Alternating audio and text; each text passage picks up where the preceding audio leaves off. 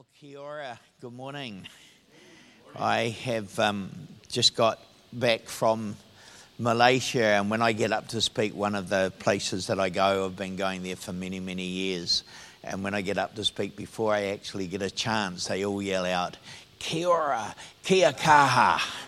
So, um, what, a, what a great way. They know what it means as well. So, uh, still working a little bit on their pronunciation, but. Uh, it's, it's just great to, to be focused on who Jesus is and to be together. I appreciated Hunter's comments and a couple of things Bruce shared, which has given me a great lead into my message today. And I don't want to be the Christmas Grinch, but it is Christmas time and it is the end of another year. And for many of us, especially those of us getting a little bit older, you think, where did that year go? My gosh, they go by so quick. But Christmas is a great time of year, not for everybody. It's difficult for some people, particularly people who have lost loved ones and, and face other area. And but for all of this, it comes with its challenges as well. And if we let it, it's a time that can become very pressured and demanding, and also very materialistic um, at this time of the year. So I have a question I want to ask you that we're going to look at in a passage of scripture. Um, which is a question Jesus asked. So the question is, What is in your barn? And what is your treasure? What are the most important things in life for you? And I think this time of the year, it's a great time to consider this. So let's go to the passage. It's in Luke 12, 16 to 21. And he, being Jesus, told them a parable, saying, The land of a rich man was very productive. And he began reasoning to himself, saying, What shall I do, since I have no place to store my crops? Then he said, This is what I will do. I will tear down my barns and build larger ones, and there I will store all my grain and my goods. And I will say to my soul, Soul, you have many goods laid up for many years to come. Take your ease, eat, drink, and be merry. But God said to him, You fool, this very night your soul is required of you. And now, who will own what you have prepared?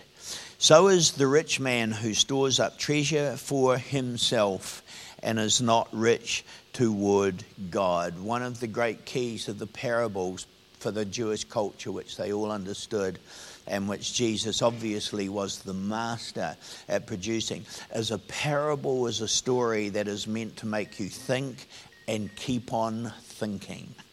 So they're not conclusive. Frequently, they don't have an answer. You think, okay, what happened, like with the prodigal son and that story? They're meant to make you think and keep on thinking.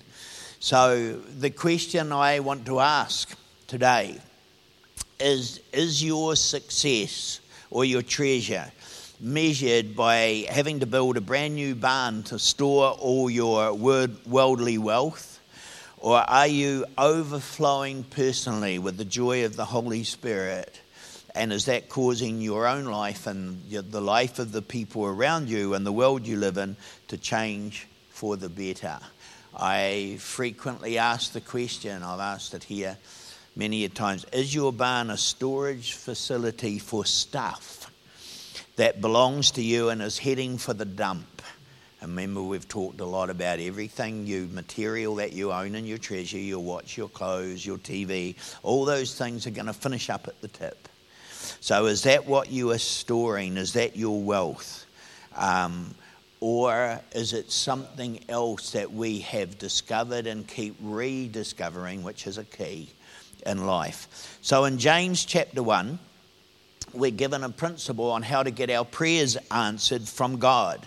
But actually, in this short passage, I find there's a lot of other treasure which I want to talk about this morning that we can get out of this passage. So, James starts off just making a request uh, to help us make a request for wisdom and to go after a request for wisdom. So, he says this we're reading from James 1 6 to 8. If any of you lack wisdom, let him ask of God, who gives to all generously and without reproach, and it will be given to him. But he must ask in faith, without any doubting. For the one who doubts is like the surf of the sea, driven and tossed by the wind. For that man ought not to expect that he will receive anything from the Lord, being a double minded man, unstable in all his ways. So I want to talk a little bit about this, but here's firstly what we need to understand, what we need to get. God is not about granting any request we make of Him that is selfishly or foolishly motivated. He wants to grant requests to us. He's our Father. We're His sons and daughters. He loves us. He loves to give to us just out of love, uh, as well as equipping us. But he wants to grant requests that are wise and that are framed up in a way that is consistent with his character, with his work, and with his purposes for our life. And to understand this, we really need to keep getting a fresh vision of who God is. It's one of the reasons we worship. There's many reasons we worship. But one of the reasons we worship is to get a fresh vision of His majesty, His glory, His holiness, His love, um, and, and that He is majestic. He is God. And that very statement should set Him so far above us on one level of who He is. And so it is crazy when we remind ourselves over and over again of who He is to think that we can control Him or that we can force Him to conform to our ways. It's just not going to happen. And we're in for a very frustrated life and relationship with Him if we think we can discover formulas that force God to respond to us. He's God. There's nothing more to be said. He just made the statement in two words I am. And that's the end of it. That's a huge statement. Only God can make two words count like that. It's a huge statement. So, what James is bringing about, our understanding, is that Jesus is primarily controlling all things on the basis of what He is doing, on the basis of what His purposes are, on the basis of the mandate His Father gave to Him. That is primarily what Jesus is working to achieve every minute of every day and in everyone's lives. He wants to please his Father by fulfilling the mandate that he has given, and he is being limited in one degree of having to produce a big portion of that through his people, us. Ephesians 3 8 to 10 explains that. Jesus has got has been mandated by God to produce a lot of what God wants him to produce on this earth through his people. And it can never be, life can never be about us first. And uh, certainly not about our will. And we need to thank God for that. We are fallen human beings. I know we've also been redeemed, and I know the Holy Spirit resides in us. Thank God for that. But we are fallen human beings. And most of what we see on the six o'clock news, which we've said many times before, is not an accurate reflection of what's happening in the world, but most of it does reflect what fallen humanity produce. And it's not pretty, it's not wonderful, it's not great. It's bathed in blood and world wars and selfishness and, and horrible, uh, inhuman things that have been that happen to humanity. A lot that's in our current news about New Zealand and that situation. Jesus cannot afford to delegate the direction of this planet and His will and His purposes to you and I in a fallen state. It can't be done. So we need to understand. And right here at Christmas time, when there's a strong focus on what am I getting out of this, it's my holiday, it's my break, it's my time. As we know, many marriage marriages get in disaster over Christmas because they go away on a holiday and the husband and the wife haven't worked out who's meant to be doing what and they all want a break from the things they've been doing all year, and there hasn't been any interaction. That starts on the holiday, and sometimes it's a disaster. So the answer is not only to work it out first, the answer is to put Jesus in the middle of it. See, Jesus didn't come primarily to work with us, He came to call and empower us to work with Him. We need to get it, guys. We need to get it. Jesus came to call and empower us to work with Him. It's about him. It's focused on Him. God's passion is primarily or firstly on Him. So we need to line up with that, which means our focus primarily must be on Christ and his kingdom, not ours. And James assumes when he talks about getting wisdom from God and when he talks about us getting our prayers answered from God, he assumes we understand that Jesus comes first. This whole deal is about Jesus, not firstly about us. And Jesus is not an open bank account that we can withdraw from anytime we like. And by the way, guys, nor should our life be to others. Sometimes, um, uh, here's a good word to parents Love your children. I delight in giving presents to my kids as they were growing up and now my grandkids. I still do. God delights in giving things to us. But often you walk into the living rooms in Western world countries on Christmas Day and it looks like a department store exploded in the room. It's fine to be generous, but don't teach your kids that this is what Christmas is about because it's not. It's not about it. And many people, and many places I can go, and Hunter has been talking about this this morning. The only Christmas box presents they ever give is something that we've sent them from the Western world. They ever get, sorry. It's the only time they ever experience it. Many of them are hoping just to get enough food to survive the day. And it's not that we've got to live in doom and gloom. God's made us prosperous. We thank Jesus every day for that. But it's not the focus of life. Don't make it the focus of life in the Western world. Because if that's the case, it has become a God. And it has become something we worship and hunger after and long for, and there is no future in it for us. So to be fulfilled, our request must be in harmony with the principles of God's kingdom, which are always based on our relationship with Him. So here is a statement from Oswald Chambers. It takes a little bit of listening to. I love it, sort of.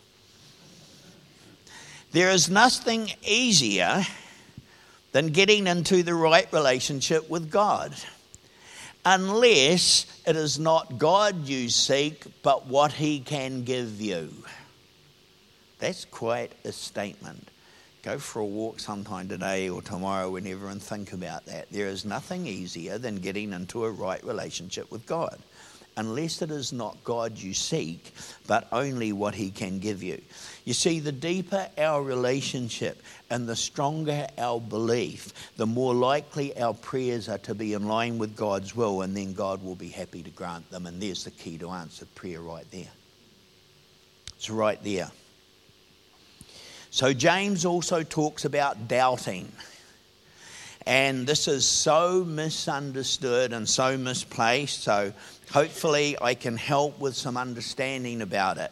So, to clarify what doubting really means, it does not mean that we fail to have a strong enough belief or faith. The Greek word for doubting, I'm not a Greek scholar, but I do know how to pronounce this word, is diakrino. And here it is. The Greek word for doubting literally means to make a decision uh, upon a correct judgment. Oh, that's for not doubting. So hear this and you'll nail this concept. Bear with me. In the literal Greek language, a doubting person is a person who is not completely convinced that God's way is best. This is not, oh, I got to get enough faith. Got to believe, got to believe, and then I'll get this thing that I've been demanding from God. The whole thing about doubting is, ah, uh, I don't know whether God's way for my life is best in this situation. I have an alternative view, I have an alternative desire, and I am weighing up that against the will of God. There is the Greek word for doubting. I have some options. One of them's God's option, which requires some sacrifice. One of them's my option, which will bring something to myself. And in thinking all about it, I think my option is better. There is doubting. That is the literal Greek description of doubting, which is translated somewhat poorly in English. See, such a person retains the option to disobey. And frequently, this is how we make poor judgments. Because it comes by first considering our own feelings, what we want, or our own reasons, or the world's ideas, or the, the lusts of the world that get into our life, and then considering God's commands, and then we say, I am going to choose the one I most desire. And in most cases, when we go down that road, our fallen nature triumphs over our redeemed nature, and we will go after something which is based in the lusts of the world. In most cases, it will result in a selfish or self focused request, which long term won't benefit us and won't benefit the people around us. We have this battle every day, brothers and sisters. I believe we have it specifically at this time of the year, but we have it every day. See, the essence of our faith is making good judgments based on the belief that we have entered into something that God is also in. Martin Luther said, Don't do anything you can't ask God to bless. I have used that as one of the guiding sentences of my life. What are you about to do, Bruce? Can you ask God to bless us? Well, no, not really, so I'm just going to leave him out of this decision. And it doesn't work for me long term. Don't do anything that you can't ask God to bless. So the position of doubting is actually just about having a divided loyalty, which, according to James, leaves the person as unsettled as the restless waves. Now, I know we've got a few surfers around here. I'm not really a water person, but I understand I've sat many hours alongside the beach watching the waves and watching what happens. And James uses that as an example, saying, You're just going to be tossed about like you often see a log or a piece of wood. Uh, or a hapless surfer, some, surfer sometimes, being tossed about by the wave. James is saying that's what your life is going to be like if you walk this way. So we have to rely on God to know what is best for us. We have to seek Him for that. We have, have to ask Him for wisdom for that and then trust that He will lead us into what is best for us in every situation and every circumstance. It's important to, to do this. So faith is not wandering about seeking our own goals, our own rewards, whatever we perceive them be from God. Faith is about finding His purpose, finding His direction, lining our life up with Him, knowing that He not only wants us to serve Him and to be enslaved to Him, He also wants us to be a son and a daughter that He can freely bless with the confidence that that blessing will be uplifting to our life, not detrimental to it. And that's the role that any father has with their children. what I'm about to do for my son and daughter, is this going to build their life and be beneficial to them, or is this going to be detrimental to them? And God sits there evaluating every request we make of Him on that basis. And thank God He does. Remember the difference between faith and hope. We've talked about it a lot faith has a preceding word from God. For faith, a word from we've had a word from God, then we're asked to stand on it. Faith, of the, faith is the assurance of things hoped for, the conviction of things not seen. So, moving on. The principles of the kingdom of God, we've shared this many times. It's the end of the year, we're tired, I won't make it a quiz the principles of the kingdom of God, the foundational principles of the kingdom of God are two things faithfulness and obedience. The kingdom of God is based on faithfulness and obedience, regardless of where this leads us and what it brings to us. It has brought persecution and death to some people, more so in the 20th century than ever but it also has an assumption with it that we are going to mature, which is sanctification, transformation, and we're going to be fruitful. And part of this, back to Christmas again, maybe I am the Christmas Grinch, but part of this means we need to be in constant training and stay in peak spiritual fitness and physical if you can manage it, and sign up for the long haul. And the Christmas break is a great time to get back into training, not take a break from it. Linda is threatening me that we're going to be doing a lot of walking over Christmas and all sorts of other things. I won't tell you what I thought. I've been praying a lot for rain, so forgive me. forgive me if that um, upsets your plans. But it's a great time to evaluate and say, I've got out of training, I have got out of my spiritual fitness plan, I need to recover it or get it for the first time and get into it. And it's, we need to understand that God's calling on our life, as well as, as well as the fact that it's a privilege and a benefit, it's also there to produce what God wants to be produced on this earth in our lifetime. See, I personally believe that evil is contained and constrained by Christ. I really believe that. I've got a million scriptures for it. And much of it only flourishes because of the absence of the expression of the kingdom of God.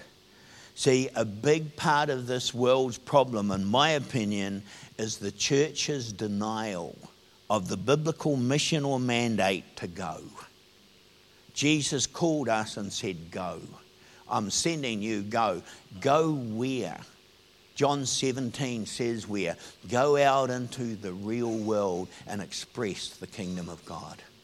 Go out into the real world and show them what marriage looks like, and what family looks like, and what business looks like, and what um, ecology and economy and justice and education look like. Go, go, go. And the fact that we haven't gone in many cases, and I know many thousands of people have over 2,000 years, but the fact, particularly in the Western world in recent years, part of it because of our end times belief that we're getting out of here. We haven't gone. And while we as the church withdraw from society and stand idle, doing nothing, it lets the fallenness of the world flourish. And worse still, often we conform to its lusts.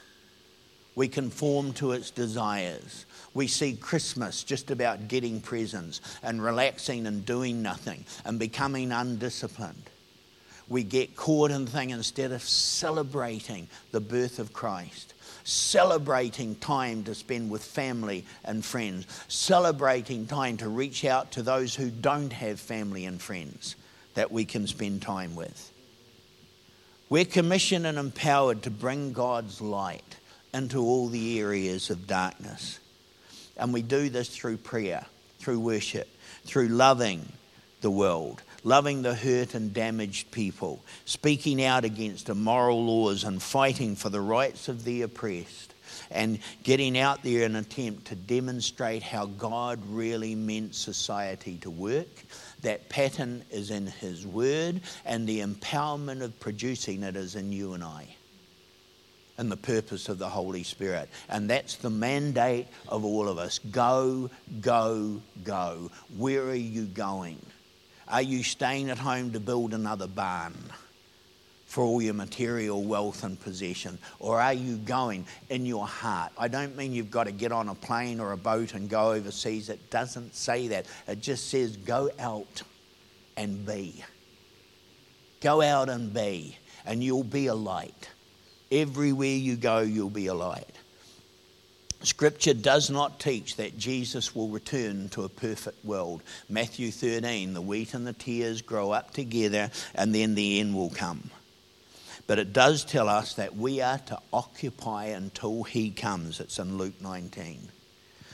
And in the Greek word, this word refers to retaining or gaining the possession of which was occupied previously, which is what God always intended us to have. So I want to move on.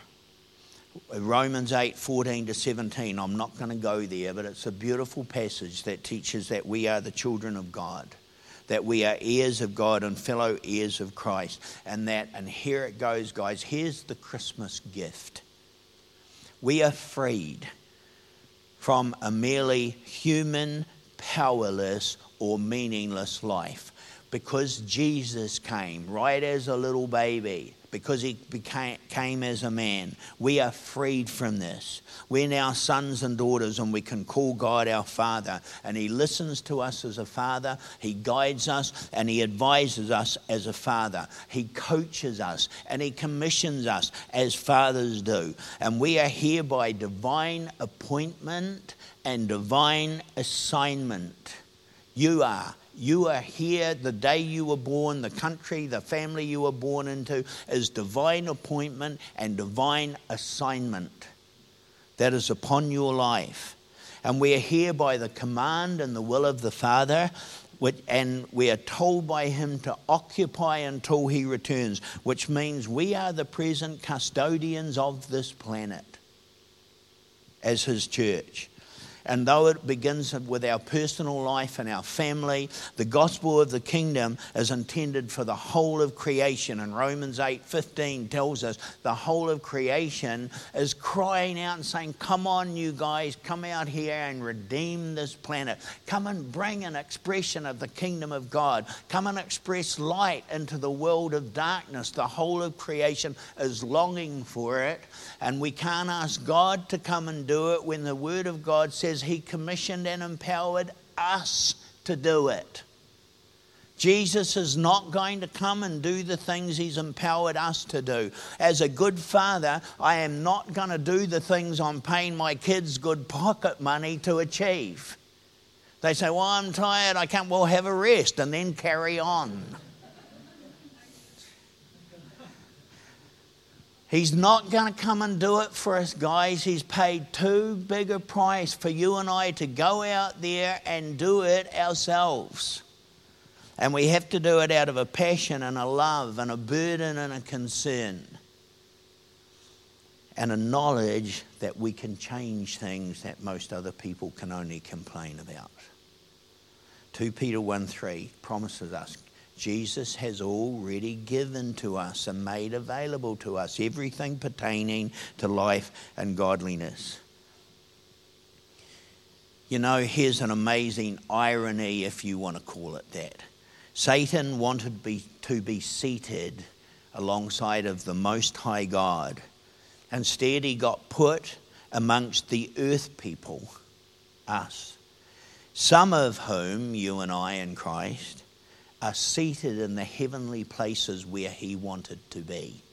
Colossians 3 says, if you're in Christ, you're seated in the heavenly places. Satan longed to be seated in the heavenly places. Instead, we have been seated there, and even the least of us, according to Matthew 11, has full authority over him, has full power over him. Guys, we have been empowered to torment the tormentor. We have been empowered to take off him what he wrongly holds, to take off him the position that he is meant to be in. Uh, James 4, verse 7 says, Submit to God, resist the devil, and he will flee from you. Psalm 16, verse 3, beautiful passage. As for the saints who are in the earth, they are the majestic ones, in whom is all my delight. Who are the majestic ones? We are. So I want to finish on a scripture Psalm 46, verse 4. In fact, over Christmas, read the whole psalm, it's amazing. There is a river who makes who there is a river whose streams make glad the city of God. God wants this river to be flowing today. It's you and me. We are the river. We're the river that makes whose streams we are the streams who make glad the city of God. The church is a river, we are the streams as individuals who make glad the city of God. And this river reveals itself by our way of life and us bringing great refreshing to others. It is free, but it will cost us our whole life and requires total surrender. So here's where I finish, where I started. Back to the question what is your barn full of? Is your project over Christmas to big, build a bigger barn for yourself and your possessions? Let's make our plan over Christmas to fill our so called barns with the glory of God.